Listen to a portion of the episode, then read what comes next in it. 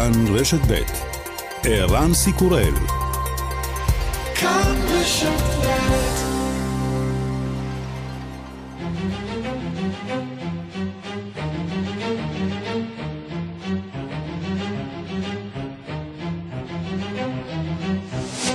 השעה הבינלאומית 10 בנובמבר 2019 והיום בעולם.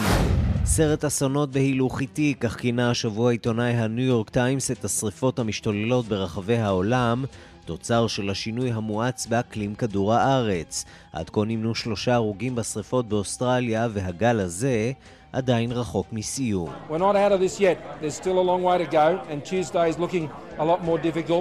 Uh, and that's not only just true here in New South Wales. We know of the the, the similar types of conditions we're seeing in Western Australia on Tuesday as well. זה עדיין לא נגמר, אומר ראש ממשלת אוסטרליה סקוט מוריסון, יש עוד דרך ארוכה. יום שלישי נראה קשה הרבה יותר, ולא רק בניו סאות' ויילס, אלא גם בחוף המערבי. השרפות ממשיכות להשתולל גם בקליפורניה שבארצות הברית. נשיא ברזיל לשעבר לואיס אינסיו דה סילבה לולה משתחרר מהכלא שם שהה בשנים האחרונות אחרי שהורשע בעבירות שחיתות. המאסר, כך נראה, ממש לא הפחית את התיאבון הפוליטי.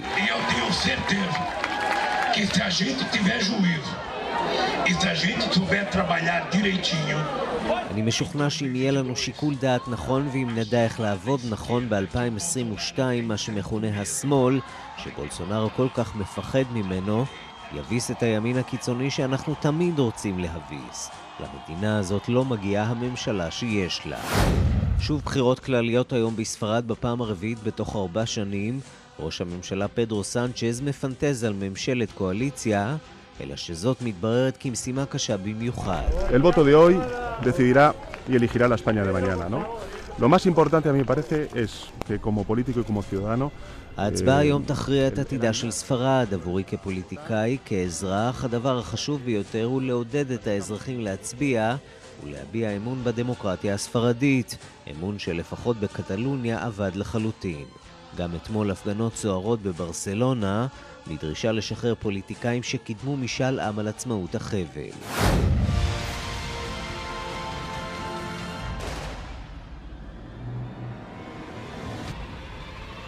ברלין ציינה במופע זיקוקים מרהיב 30 שנה לנפילת החומה, אלא שבעוד שהחומה הפיזית קרסה, החומה הפנימית, מזהיר הנשיא פרנק וולטר שטיינמאייר, עדיין כאן. Aber die neuen Mauern in unserem Land, die haben wir selbst gebaut und nur wir selber können sie einreißen. Also schauen wir nicht zu, klagen wir nicht darüber, reißen wir diese Mauern endlich ein, meine Damen und Herren. את החומות החדשות בנינו בעצמנו ורק אנחנו יכולים למוטט אותן. הביטו קדימה, אל תתלוננו, הסירו את החומות הללו סוף סוף.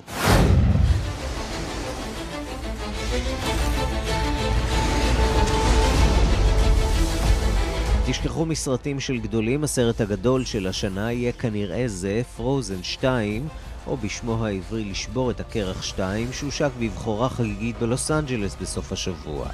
הכינו את הילדים לעוד פרק מפחיד בחייהן של אנה ואלזה, הכינו את הכיס לעוד מוצרי צריכה ממותגים מיותרים לחלוטין, המבקרים לפחות טוענים שדיסני הצליחו לייצר סרט טוב יותר מהראשון בסדרה.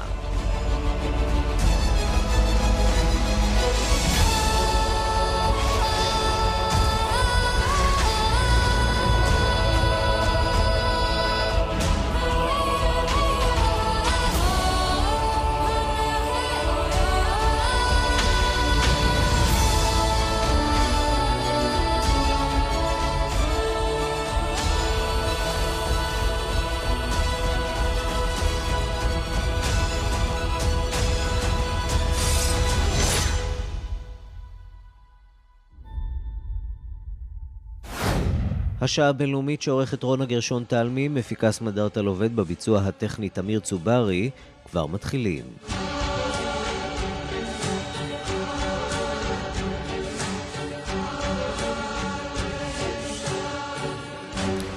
שלום רב לכם. בתחרות בין ישראל לספרד רושמת ספרד ניצחון עגום. בפעם הרביעית בארבע שנים מצביעים היום הספרדים על סדר אה, יום של עליית הימין הקיצוני, הבדלנות הקטלנית, דיווחה של כתבת חדשות החוץ, נטליה קנבסקי. בישורת האחרונה לקראת הבחירות עזבו הפוליטיקאים הספרדים את כל הסוגיות החיוניות כמו כלכלה, גירעון, אבטלה, שינויים מבניים והחליפו אותם בשתי הסוגיות שיוצרות שסע בעם הספרדי, התחזקות הימין הקיצוני בדמותה של מפלגת ווקס, שבבחירות האחרונות בחודש אפריל בפעם הראשונה זכתה במושבים בפרלמנט, והסוגיה הכואבת של קטלוניה. התגייסות התומכים של מפלגת ווקס לקראת הבחירות החדשות האלה לימדה על התחזקות התנועה הזאת שמנהיגה, סנטיאגו אבסקל, מבטיח לשים קץ לכל ניצוץ של בדלנות בספרד. בעצרת הבחירות האחרונה שלו, שבה נכחו אלפי פעילים ותומכים, קרא אבסקל לאזרחים להצביע בעבור מפלגתו, כדי לתת למדינה חלופה פטריוטית כלשונו. אולי לא בכוונה, אך עלייתה של ווקס הביאה לתופעה פוליטית מדאיגה, המפלגות של זרם מרכזי מנסות ליישר קו עם הימין הקיצוני במאמץ נואש למשוך מצביעים. מפלגת העם ומפלגת סיודודנוס, שתי מפלגות ימין מרכז ראשיות, גיבו ביום חמישי באספה האזורית של מדריד את הצעתה של ווקס להכריז מיד בלתי חוקית את מה שכונה כל התקפה על אחדות האומה. ברור שמדובר ביוזמה סמלית יותר מאשר מעשית, אך מהלך שכזה מצד המפלגות המסורתיות לא היה מתקבל על הדעת בשנים הקודמות. יתרה מזו, אפילו המפלגה הסוציאליסטית השלטת הקשיחה גם היא את השיח במידה ניכרת בסוגיית הבדלנות הקטלנית.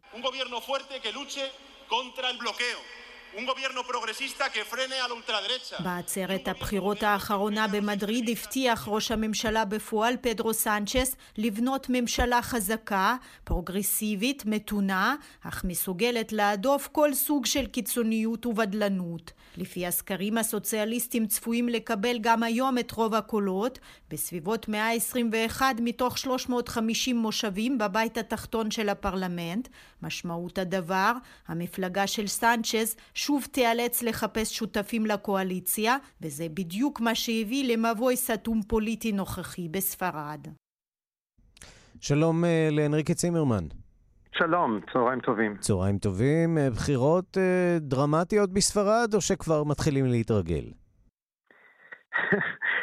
זו הדרמה כנראה, זה פעם רביעית בארבע שנים, ויצא לי לדבר אתמול עם פוליטיקאי ספרדי בכיר שאומר, יש פה ישראליזציה של המערכת הפוליטית הספרדית. כי בעבר היה, הם היו רגילים בדמוקרטיה הקצרה של ספרד מסוף שנות ה-70, היו רגילים לרוב מוחלט. לכזה שאו מפלגת הימין, הפ"פ, מפלגת מרכז ימין, השמרנית, אה, מרכיבה קואליציה יציבה כי יש לה רוב מוחלט, או הסוציאליסטים, כמו שקרה בעבר. אבל כרגע יש מצב שאף אחד לא מצליח להרכיב אה, קואליציה, הם גם לא מנוסים ב, ב, בתרבות עשיית הרכבת הקואליציות, ועוד פחות ממשלת אחדות, מישהו אפילו התחיל לדבר על זה, חלק מה, מהפרשנים, והחשש הכי גדול לדעתי הוא מהאחוז ההשתתפות הכי נמוך בהיסטוריה, mm-hmm. כי יש עייפות החומר, והבוחר הספרדי מוחה נמרצות נגד המציאות הזאת, ושומעים על יותר ויותר אנשים שאומרים, אני לא יוצא מהבית כדי להצביע. עד כמה, עד כמה המצב בקטלוניה באמת אה, משפיע אה, גם על ההיבטים האלקטורליים אה, של מערכת הבחירות הזאת? עד כמה הקטלנים משפיעים בעצם על הפרלמנט?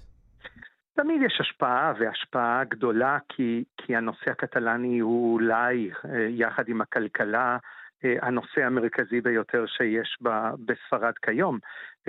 ספרד מתאוששת מהמשבר הכלכלי של 2008-2009 מתחילה לצמוח מחדש, אבל עדיין יש לא מעט צעירים בלי עבודה וכאלה שכנראה לא תהיה להם עבודה הרבה שנים יש איזשהו דור שנמחק, דור מדבר, כל הנושאים האלה, יחד עם כמובן הזהות הלאומית הספרדית, שזה אגב ויכוח שהוא מאז המלכים הקתולים ועד היום, הוא ממשיך להיות בתוקף, והוא ממשיך להיות בתוקף. מה ספרד רוצה להיות כשהיא תהיה גדולה? מדינה אחת מאוחדת, מדינה מורכבת ל-17 אוטונומיות, של חלקן רוצות עוד, כמו הקטלנים, כמו הבסקים, בעצם לאן לשאוף, ואין ספק שהם מגיעים למסקנה שלהגיד לא לכל תביעה לא מוביל לשום מקום טוב.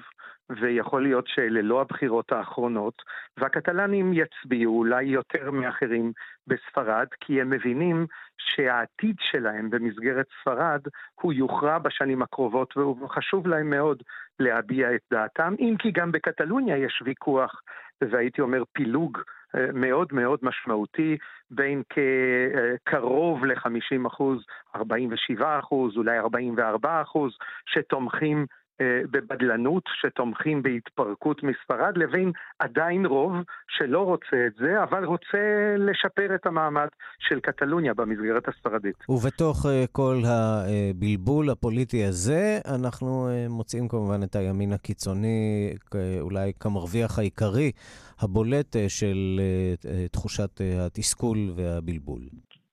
אני שומע הרבה מאוד דאגה מווקס, מהתנועה הזאת. צריך להבין שעד uh, לפני מספר חודשים לא היה ימין קיצוני מאורגן שהיינו רואים בבחירות בספרד, והחשש הגדול הוא שווקס יהפוך להיות המפלגה השלישית בגודלה בספרד.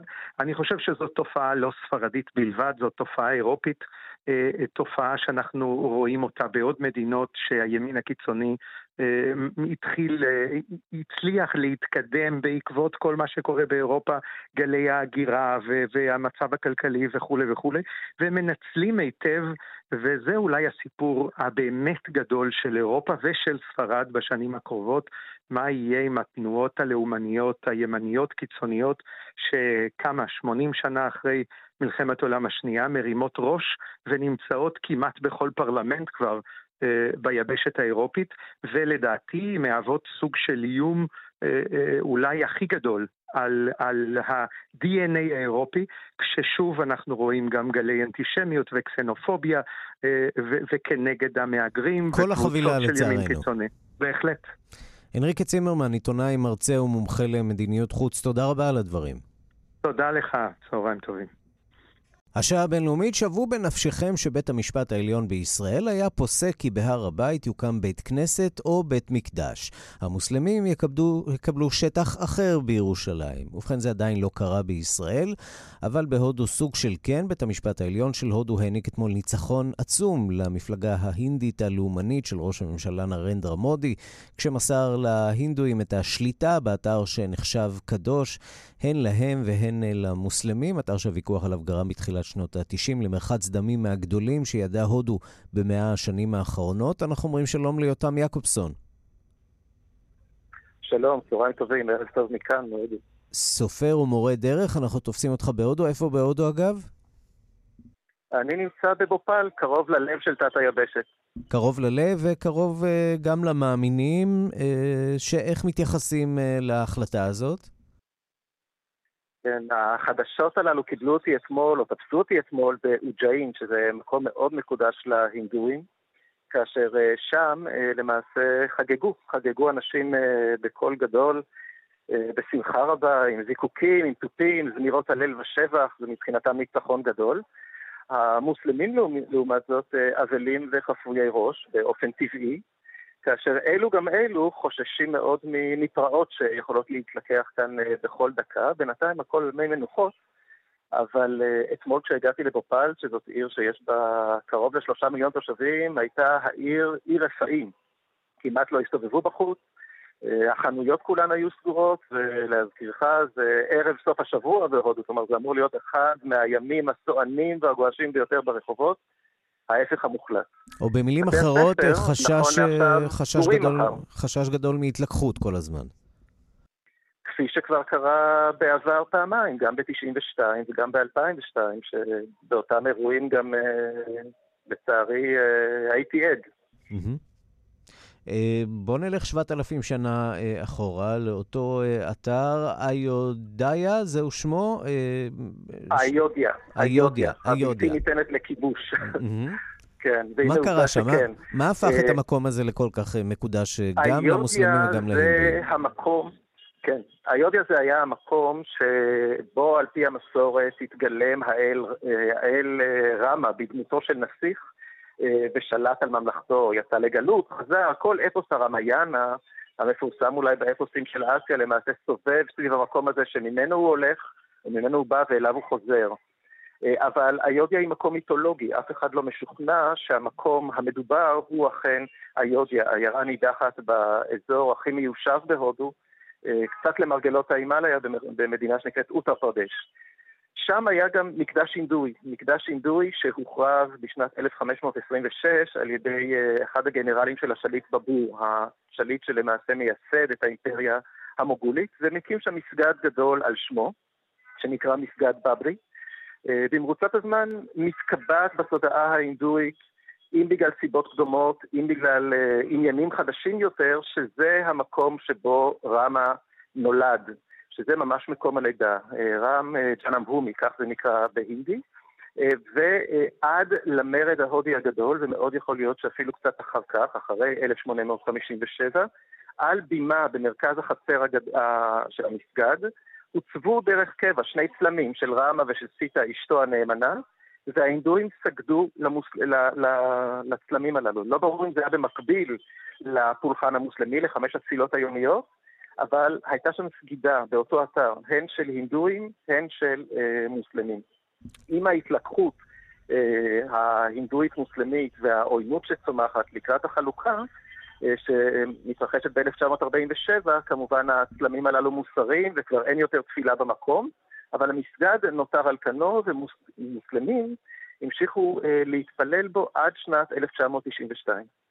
שנת 1992, אפילו קצת קודם, שנה קודם, הממשלה מחליטה על אה, שינוי מדיני, והמשק שהיה אוטרקי עם חוקים מאוד מחמירים בכל מה שנוגע ליבוא וייצוא, אה, פתאום פותח אה, אופק חדש, במיוחד למי שידו משגת, וכל מיני יצרנים מקומיים, מאות אלפי בתי אב מקומיים, נוצרים מחוסרי פרנסה כתוצאה מזה. Mm-hmm.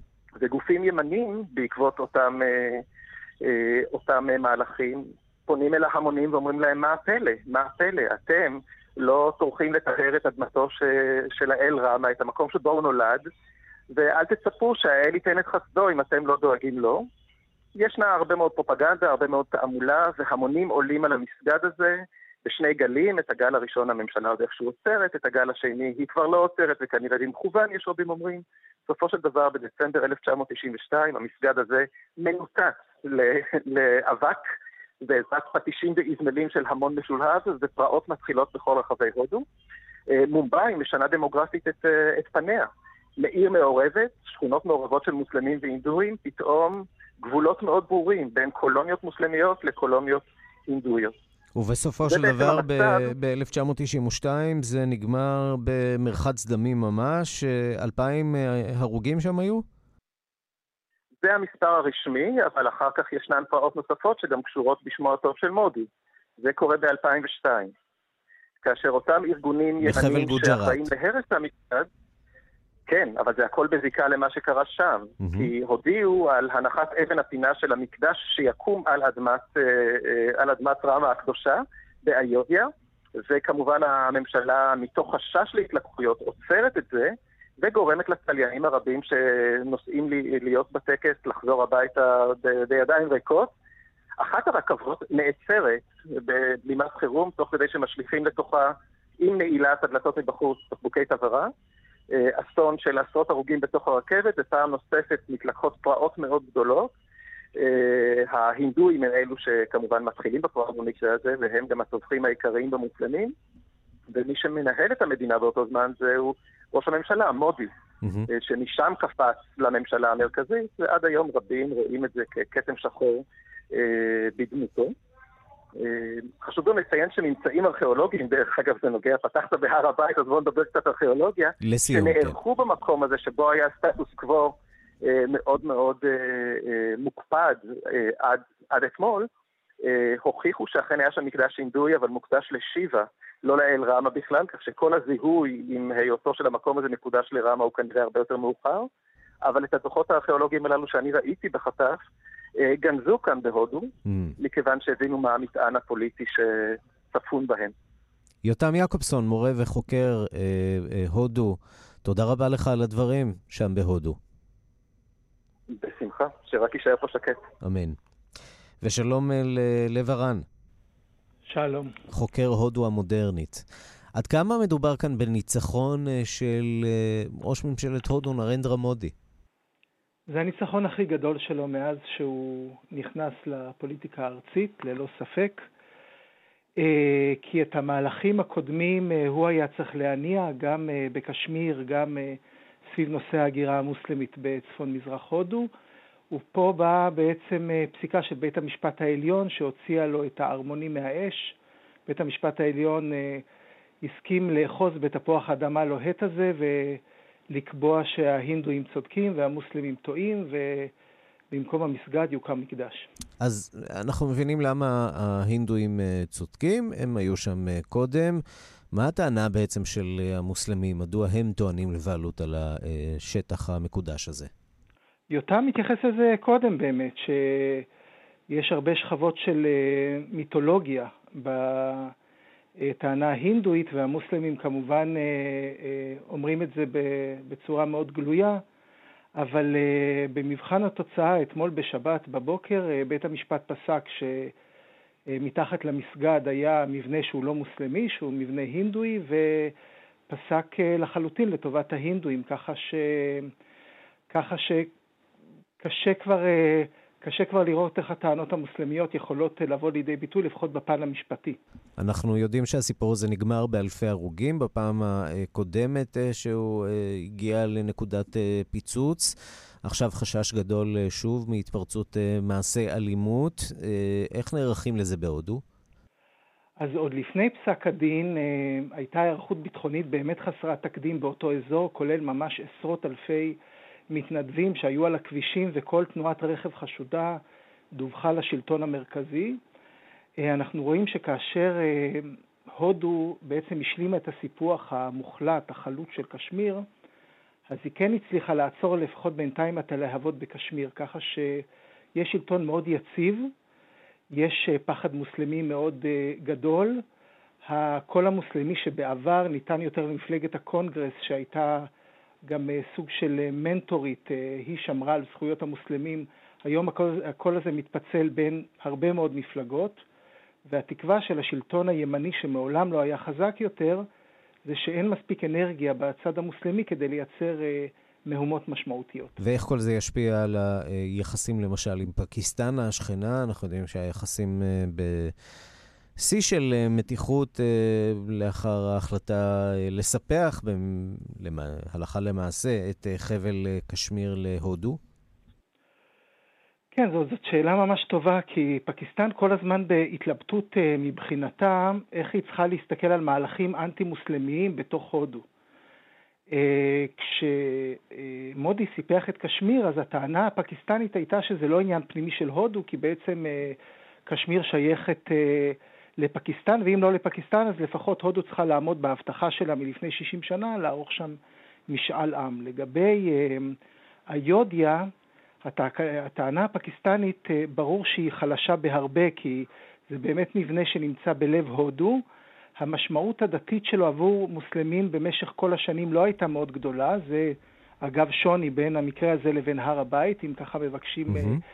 וזאת גם איזושהי הזדמנות לפקיסטן, חוץ מאשר כמובן לגנות ולהסביר שהודו אה, רודפת את המוסלמים, אבל זו דווקא הזדמנות גם לפקיסטן להראות שהיא לא מתערבת בעניינים הפנימיים של הודו. והנה כאשר... אנחנו רואים שבד בבד פקיסטן אתמול מכריזה על פתיחה של אה, מעבר אה, ללא אשרה להודים, למאמינים סיקים, שיוכלו להיכנס לאחד מהשטחים המקודשים להם בפקיסטן. נכון, בתוך פקיסטן, נכון. לכאורה פקיסטן מנסה דווקא להפחית את המתיחות. נכון, כי יש פה הזדמנות לפקיסטן להראות שהיא לא מתערבת בעניינים הפנימיים של הודו. זאת אומרת, אם פקיסטן עכשיו תתערב בפסיקה של בית המשפט העליון ההודי אחרי סכסוך שהרובד הגלוי שלו הוא 27 שנה, וכמו שיותם אמר קודם, יש לנו לפחות 500 שנה של היסטוריה מאוד בעייתית במקום הזה, אם היא תתערב בפסיקה של בית המשפט העליון, המעמד הבינלאומי שלה לא יתחזק בעקבות הדבר הזה, ולכן חוץ מהגינויים שאני, שאני כבר שומע אותם ונשמע אותם יותר ויותר על זה שה... מוסלמים לא מרגישים בטוחים בהודו ושהודו איבדה את האופי השוויוני שלה, החילוני שלה, אני מניח שפקיסטן ממש תקפיד לא לעשות צעדים שייתנו איזשהו רמז לכך שהיא רוצה להתערב בעניינים הפנימיים של הודו. לב הרן, חוקר הודו המודרני, תודה רבה. כל טוב להתראות.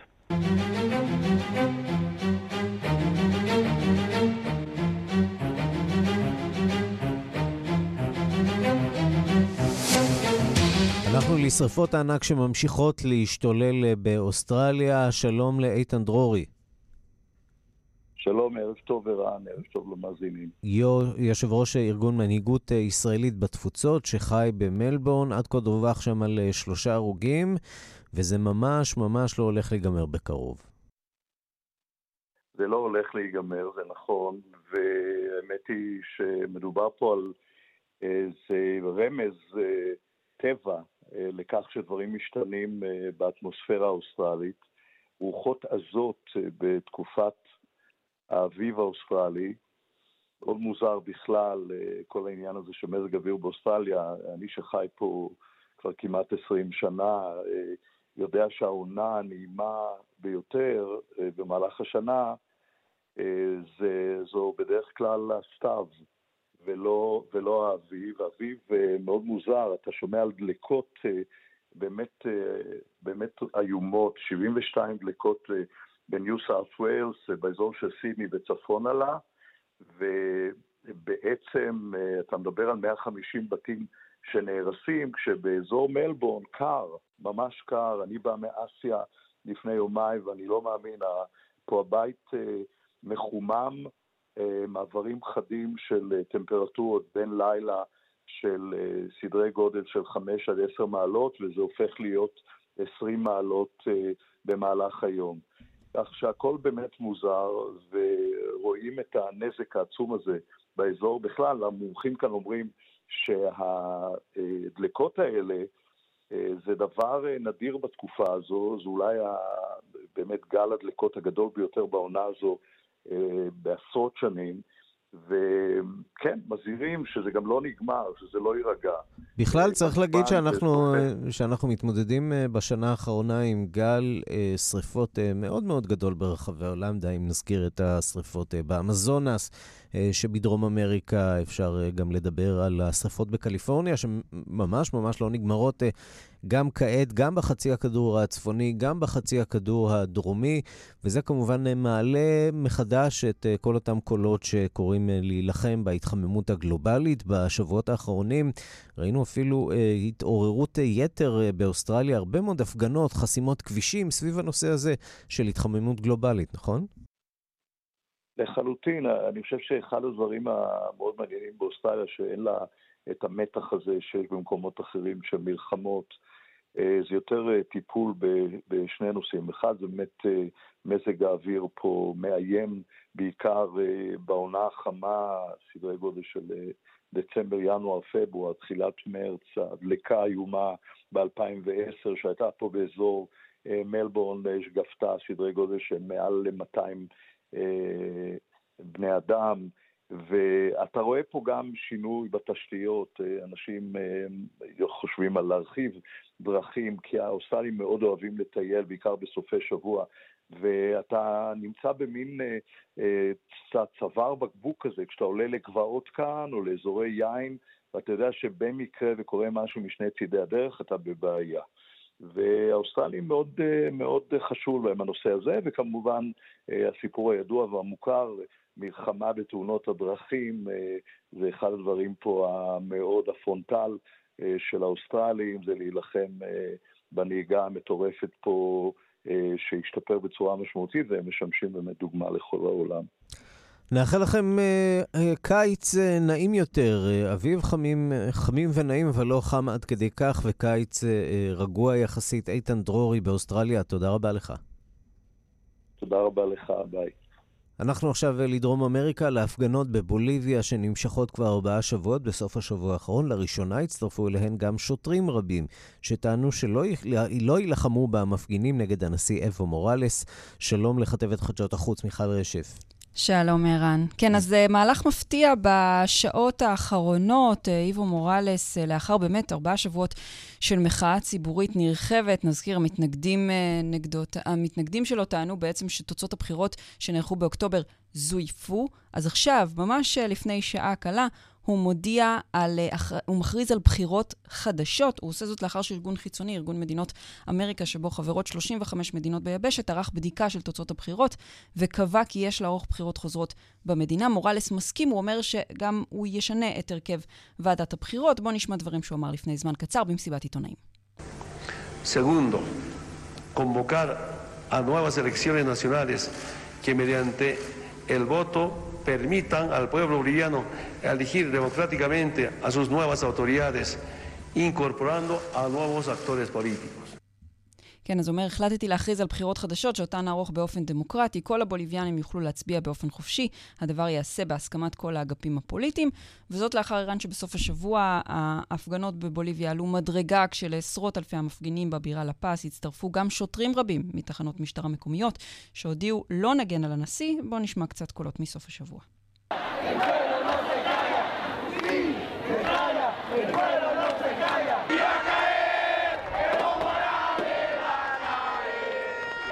כן, המפגינים קוראים בין היתר מורלס הולך uh, ליפול, ונזכיר שהם מוחים נגד תוצאות הבחירות לנשיאות שם בחודש שעבר. הם בטוחים שהנשיא ואנשי מפלגתו הסוציאליסטית זייפו, את התוצאות כדי לזכות בכהונה נוספת, רביעית. מדוע הם חושבים ככה? בערב הבחירות נעצרה ספירת הקולות ל-24 שעות, ולאחריה התברר כי הנשיא המכהן זכה ברוב של כעשרה אחוזים. בדיוק מספר הקולות שלו הוא היה זקוק כדי לנצח mm. את יריבו קרלוס מסה בסיבוב הראשון. התוצאות הללו הציתו גל של שביתות והפגנות שבמהלכן נהרגו שלושה בני אדם ונפצעו מאות. אתמול אמר שר ההגנה המקומי כי בשלב הזה אין כוונה לשלוח את חיילי הצבא להשתלט על ההפגנות, וכוחות הביטחון בכלל הודיעו כי הם לא יפעלו נגד העם. העניין הזה, לדבריהם, צריך להיפתר בצורה דיפלומטית, ונראה לפחות מההתפתחות האחרונה שככה זה הולך להיות. אז השד הפוליטי יצא מהבקבוק, אבו מורלס מנסה להחזיר אותו מהר ככל האפשר. פנימה, נראה עד כמה זה יצליח בימים הקרובים. מיכל רשף, כתבת חדשות החוץ, תודה. תודה. אנחנו לברזיל, שם בית המשפט העליון קיבל החלטה עקרונית ותקדימית שהובילה לשחרורו מהכלא של הנשיא לשעבר לולה לואיס אינסו דה סילבה, כצפוי, הוא מיהר לתקוף את המערכת. שלום לרן לוצקי, כתבנו בברזיל.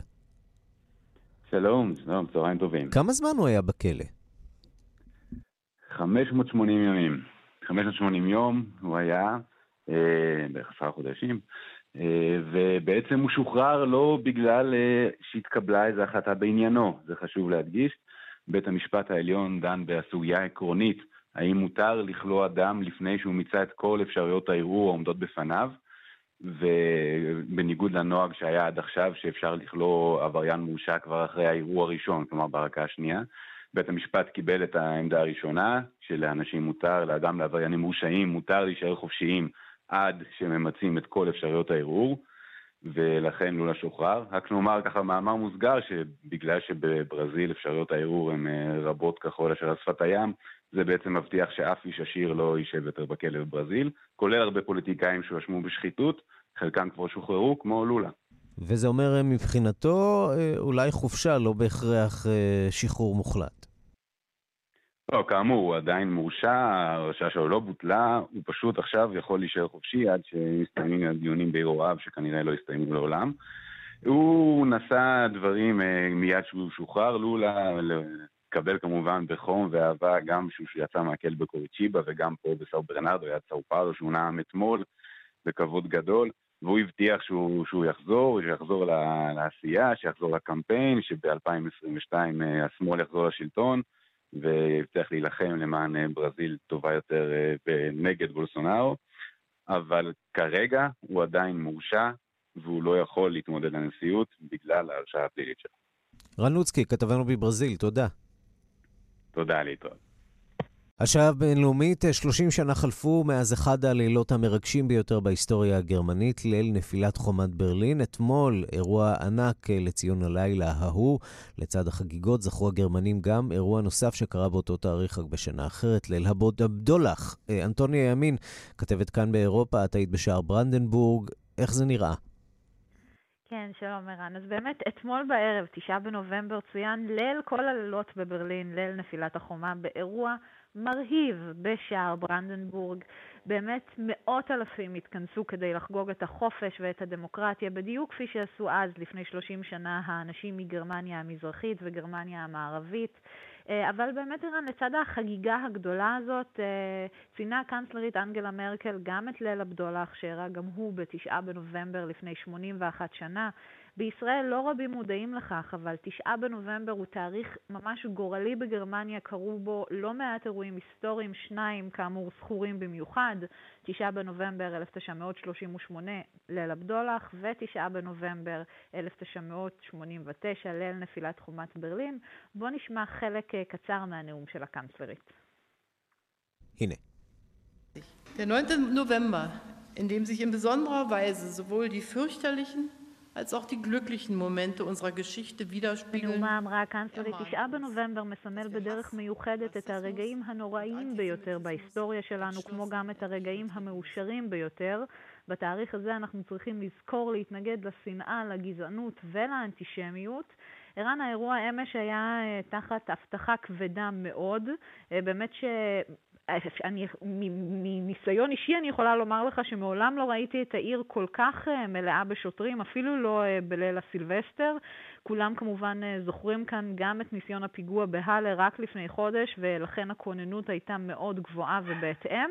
אבל ערן צריך להודות, זה לא הפריע למאות האלפים לחגוג עד השעות הקטנות של הלילה, והאירוע אתמול באמת, באמת, באמת היה מרגש ומדבק בשמחה שלו.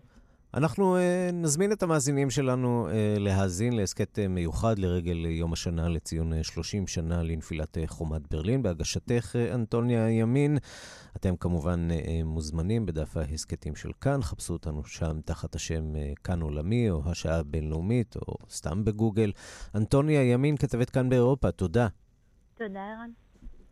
ועכשיו אה, אנחנו אה, לארצות הברית. נפתר הקרב המשפטי שנערך בין אה, במאי הקולנוע וודי אלן לחברת אמזון, אחרי שענקית הבידור נתבעה על ידי אלן בפברואר האחרון בעקבות סיום החוזה בין הצדדים שנה קודם לכן, שנועד עבור הפקת סרט שלא הושלם לבסוף.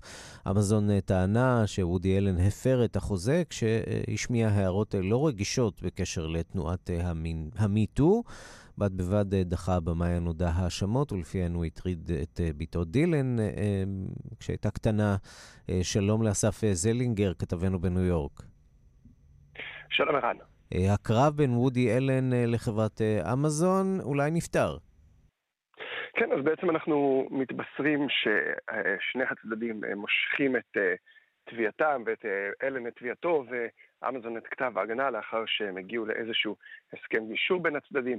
רק על מנת אה, להזכיר את העובדות, כשאמזון השיקה את שירות הסרטים שלה לפני מספר שנים, הם ניסו לגייס טאלנטים כמה שיותר גדולים.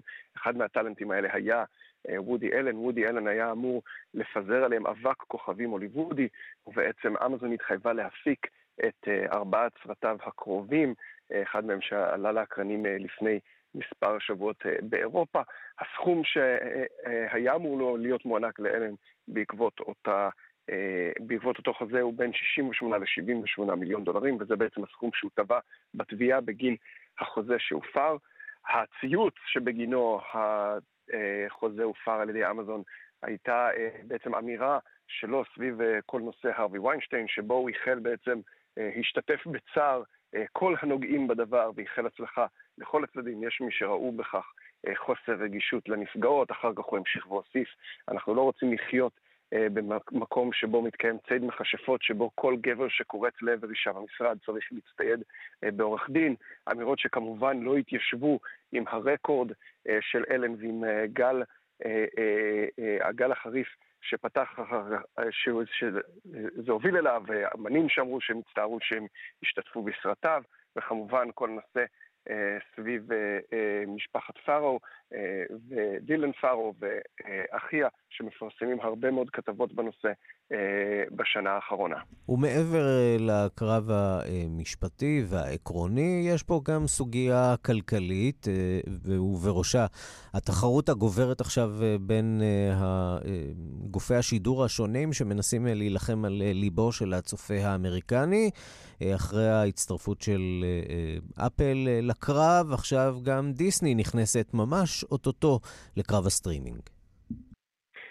בהחלט, אז אה, הש, השירותים הדיגיטליים הולכים וגוברים, דיסני מודיעה אה, שהיא תפתח את השירות שלה כבר בימים הקרובים, אבל בואו נסתכל בעצם על מה שקורה בנטפליקס ואולי איזושהי uh, סערה, uh, עוד סערה הוליוודית שהתרחשה בימים האחרונים כאן. Uh, ביום שישי האחרון נפתח הסרט של מרטין סקורסזה, The Irishman, uh, סרט אפי של שלוש וחצי שעות עם uh, רוברט דה נירו ואל פצ'ינו, אחת מסרטי המופת, בעצם איזושהי חזרה לימי uh, הסנדק, הגולדפאדר, אה, ובעצם הסרט הזה, שהיה אמור להיות אחד מהסרטים האדירים של נטפליקס, הפקה באמת אה, יוצאת אה, מגדר הרגיל מבחינת התקציב שלה, קרוב ל-160 מיליון דולרים הושקעו בהפקה הזאת, עולה בעצם בקול ענות חלושה בכמה בתי קולנוע בודדים, וזאת לאחר שנטפליקס ובעלי הרשתות של בתי הקולנוע לא הצליחו להגיע להסכמה על כמה ימים הסרט ישודר לפני שהוא יוצא בשירותי הסטרימינג.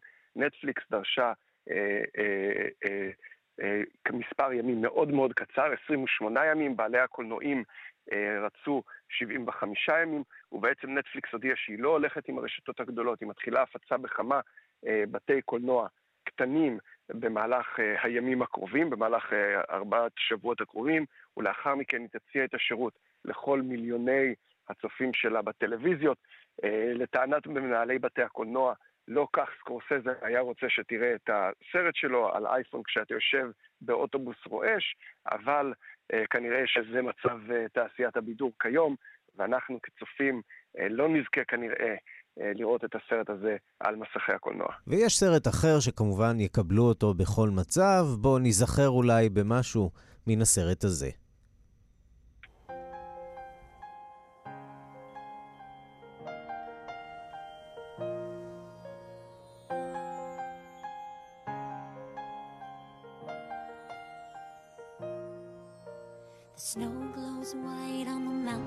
כן, בסוף השבוע הקרנת הבכורה של אה, הסרט החדש של אה, לשבור את הקרח, פרוזן אה, חלק 2, אפשר להניח שגם הוא יגיע בשלב כלשהו לדיסני פלוס, השירות החדש של דיסני. כן, בהחלט, ואנחנו רואים את התמונות, את סלינה גומז מגיעה, את כל הכוכבים יוצאים אה, בעצם למכה הזאת, לפרוזן 2, סרט שאמור להיות לשבור את הקרח או לשבור את אה, תקרת הזכוכית הכלכלית של רשת דיסני, שמצליחה עכשיו בימים האחרונים לקלף את התכנים שלה מהרשתות האחרות, את כל מה שהיא תרמה בשנים האחרונות לשירותים כמו אמזון וכמו נטפליקס. דיסני לוקחת בחזרה, בהתחשב בכך שקהל הילדים העצום שנמצא בחוץ באמת ירצה לראות את, את מיקי, את אלסה ואת חבריהם וחברותיהם, דיסני מעריכה שהיא תוכל לגייס מספר לקוחות אדיר. בואו נראה אם השנה הזאת תהיה המתנה שהורים קונים לילדים שלהם בקריסמס. אסף זלינגר, כתבנו בניו יורק, תודה.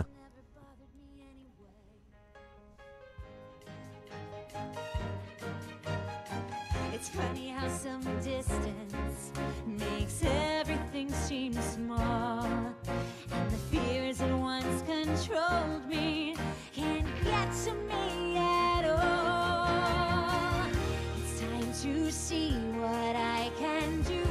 Test.